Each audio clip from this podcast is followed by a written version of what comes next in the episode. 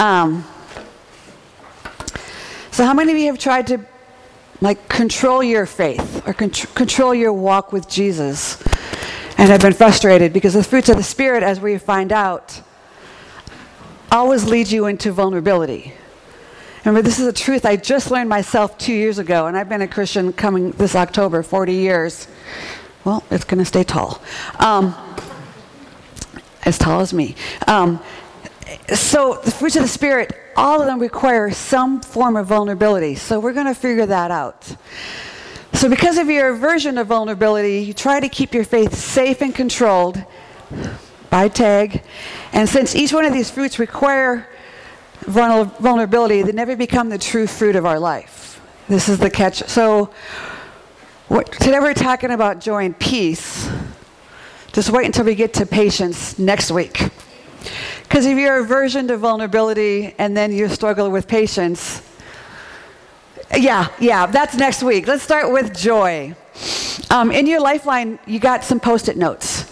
That's because I'm hoping, as we talk about vulnerability and joy and peace today, something may hit you like, I never thought of that before.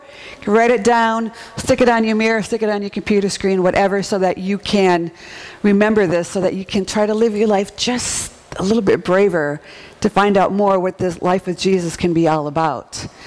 And then let's transfer into that Caps win Wednesday night. We're talking about joy, right?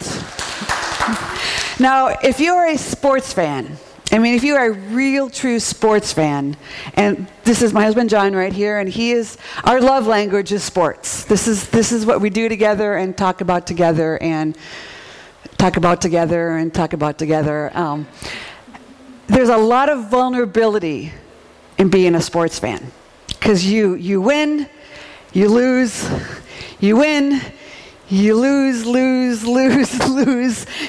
go to the playoffs, and you lose, and it's this thing. And I see why people just check out on sports, because it hurts too much.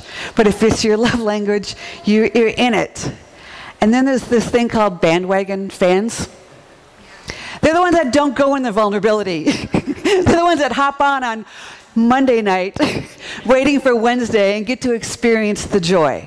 Now, there's a lot of joy. I'm not a Caps fan, but yet this joy is contagious, because it was so vulnerably painful that to actually get this win and this cup and to see Ovi kiss the cup.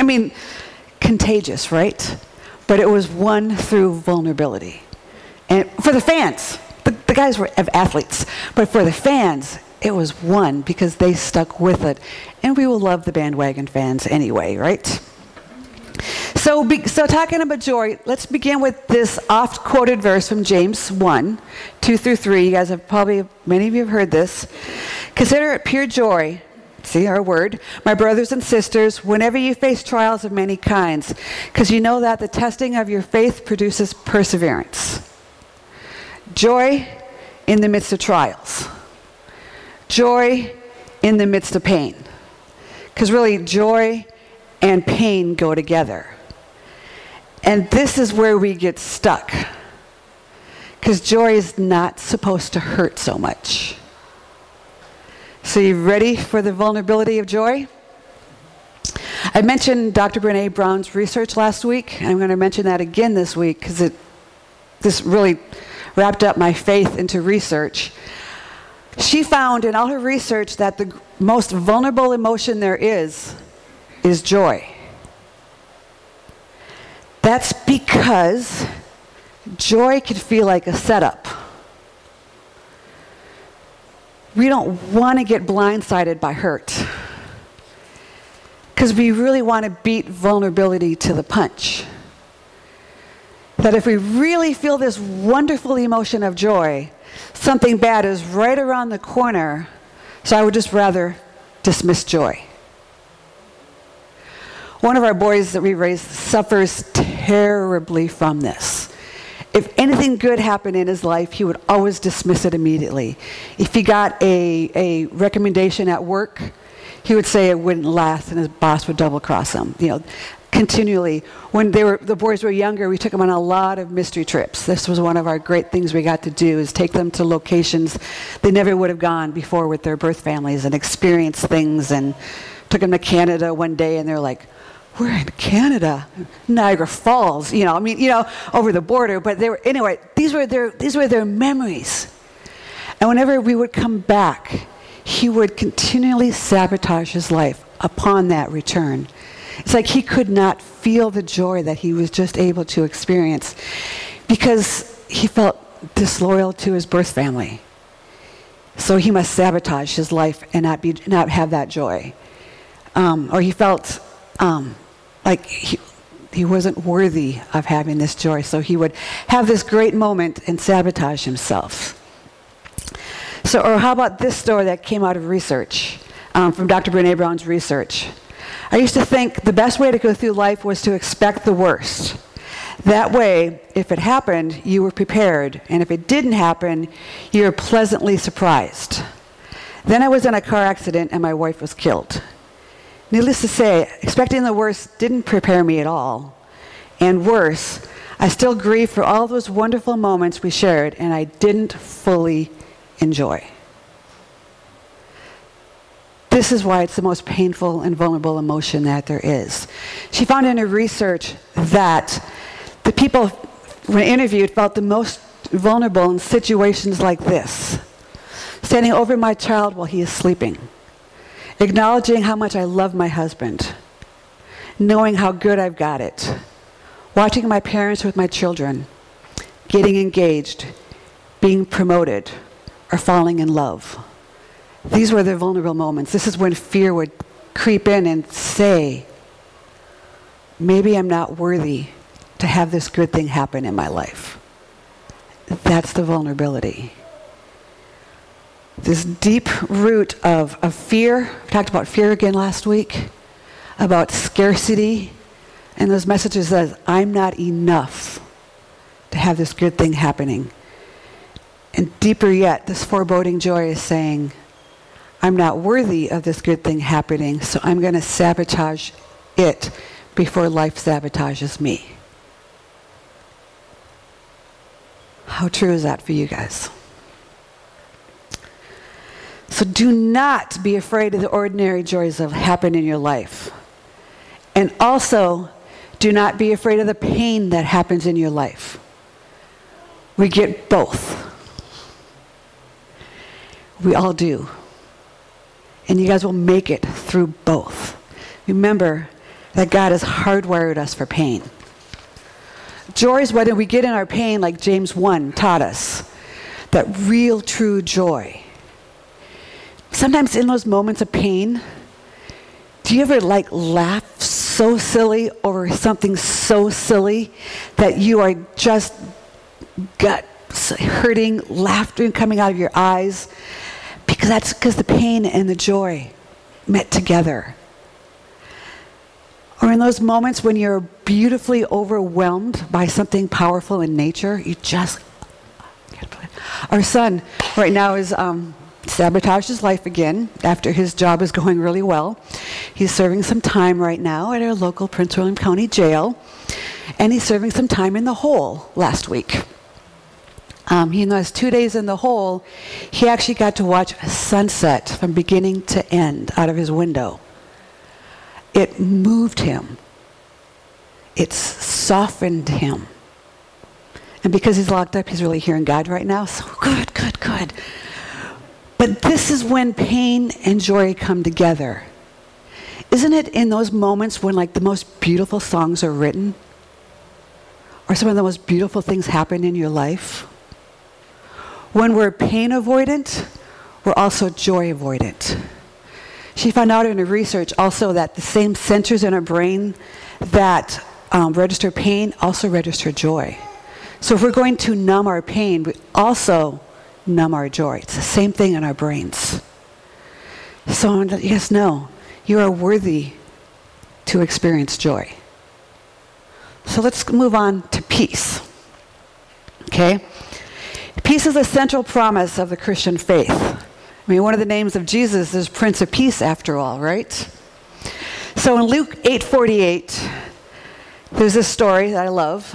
Jesus healed a brave, unnamed woman who left her home after 12 years with this shaming blood disease. And you remember the story, how she reached through the crowd and reached out bravely to just touch the hem of Jesus' clothes. This is what Jesus said to her in Luke 8:48. He said, "Daughter, your faith has healed you. Go in peace." First, women, let's just awe that Jesus called her daughter. I mean, how many of us would love to hear that? And then he says, you go in peace, as if it was just this afterthought. After the resurrection, the disciples were huddled together in fear, of course, not knowing what to do next. Luke 24:36, it says, while they were still talking about this, Jesus himself stood among them and said to them, "Peace be with you." It's like, no wonder he's called the Prince of Peace, right? Because even in the most frightful, shameful, scary situations, he's always blessing with peace. Of course, in Luke 12:51, Jesus also said this, "Do you think I have come to bring peace to the earth? No. I have come to divide people against each other." Now, this sounds far from the Prince of Peace I was just talking about. What sounds like before was more like this maybe hippie version of peace, you know, peace to the world or some Miss America contest. The peace that Jesus brings us is a lot deeper than that. And of course, there is vulnerability involved. So here is the vulnerability of peace. Peace is not a simple blessing we get to receive and then go on living our lives, controlling the outcome of our lives. We want to believe that we can live in peace, especially if we decide to live a life of faith, like this is going to center our lives. We do get to have peace, but it's a lot different. Again, John 16:33, one of my favorite verses in the entire Bible. You probably preached on that one more than once when you know me. It says, "I have told you all this so that you may have peace in me." There we go. "Here on earth you will have many trials and sorrows. But take heart, I have overcome the world." We get the peace, we get the trials and sorrows. We get the joy, we get the pain. Yes, this goes together. And none of us are exempt from pain. But because we want to control the outcome so much, because we don't want to feel how painful the trials and sorrows really are, because we desire a much safer life, we strive and we hustle in our attempts to protect ourselves, believing we are on the way to peace. But nothing about striving and hustling emotes peace. We would rather hustle to numb the pain so we can find that elusive peace again. But is it really peace you're looking for, or that control over your life? Because it is easier to have that extra glass of wine. It is easier to play that video game. It is easier to scroll mindlessly through Facebook. It is easier to binge watch Netflix. All this is easier than to rest in the peace that God knows the big picture of what you're going through, like John 16:33 tells us. And I've learned this about real pain, and you maybe know my story. I know real pain. There's a peace that goes beyond understanding. And this is found in Philippians 4:7, where it says, "And the peace of God, which transcends all understanding, will guard your hearts and your minds in Christ Jesus." In those darkest moments is when a supernatural peace seeps in. And this peace is beyond understanding, and this peace changes you to the core. For my last church, I have a family. 15 years ago, they buried their older sister at age 9. Just 3 months ago, the healthy father at age 47, he was a doctor, had a stroke. They had to make the hard decision as a family to take him off of life support. We're in the hospital. He still didn't die after 2 days. They had to make the hard decision to bring him home, to die at home where he didn't die for 6 days. And at his death on March 21st, his oldest son, one of my boys from my last youth group, wrote this. At about 7:30 this morning, my dad took his last breath and went to heaven to be with my sister. I've never been more sad in my life, but I have an inexplicable peace and hope that only comes from knowing Jesus Christ. I don't know why God had me here to save him, if this was how it was going to end. But it's not always our place to know God's plan. What I do know is that I will see my dad one day again, and that is what I will rest in. If you'd like to know about the reason for my hope, please reach out. It's what my dad would want, and it's what I want, and it's what Jesus wants. God is no less good because of this. 23 years old. This peace changes you. And when you go through that next painful situation, you find yourself fretting less, striving less, hustling less, because this peace is supernatural, beyond understanding, and you're like, I can make it through this yet again. This is vulnerability of peace. But this is what changes you. It's releasing the control. It's stopping the numbing. And it's a fruit of the Spirit, which means the Holy Spirit is right there to help you. So you're feeling joyful and peaceful about joy and peace today? More importantly, are you feeling the rumbling of possibility?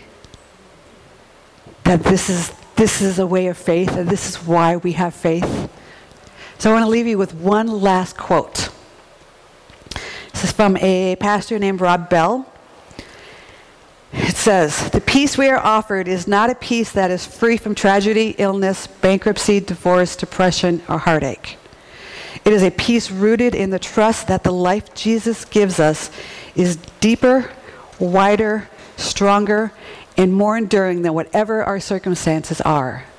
Because all we see is not all there is, and the last word about us and our struggle has not yet been spoken." Wow. And amen. Let's pray. Oh, Heavenly Father, I feel in your Spirit that hearts are ripped open today. Fill those open hearts with your truth and this peace beyond understanding, so that there is a bravery that is going to come out of them and handle life braver and stronger, and one that relies on you for the outcome, the big picture outcome, the one where you get the final say on what is going to happen. Even though right now, in the midst of it, it hurts and it seems like a bizarre maze that's never going to end, you hold the final outcome. And that is where we rest. And we are strong enough and we are worthy enough to make it. And I pray that today, while we're eating sherbet together or throughout the week here, we get moments of joy, just pure, simple, hurt my gut joy, because you are with us. I trust you. I pray that my church family trusts you too. Amen.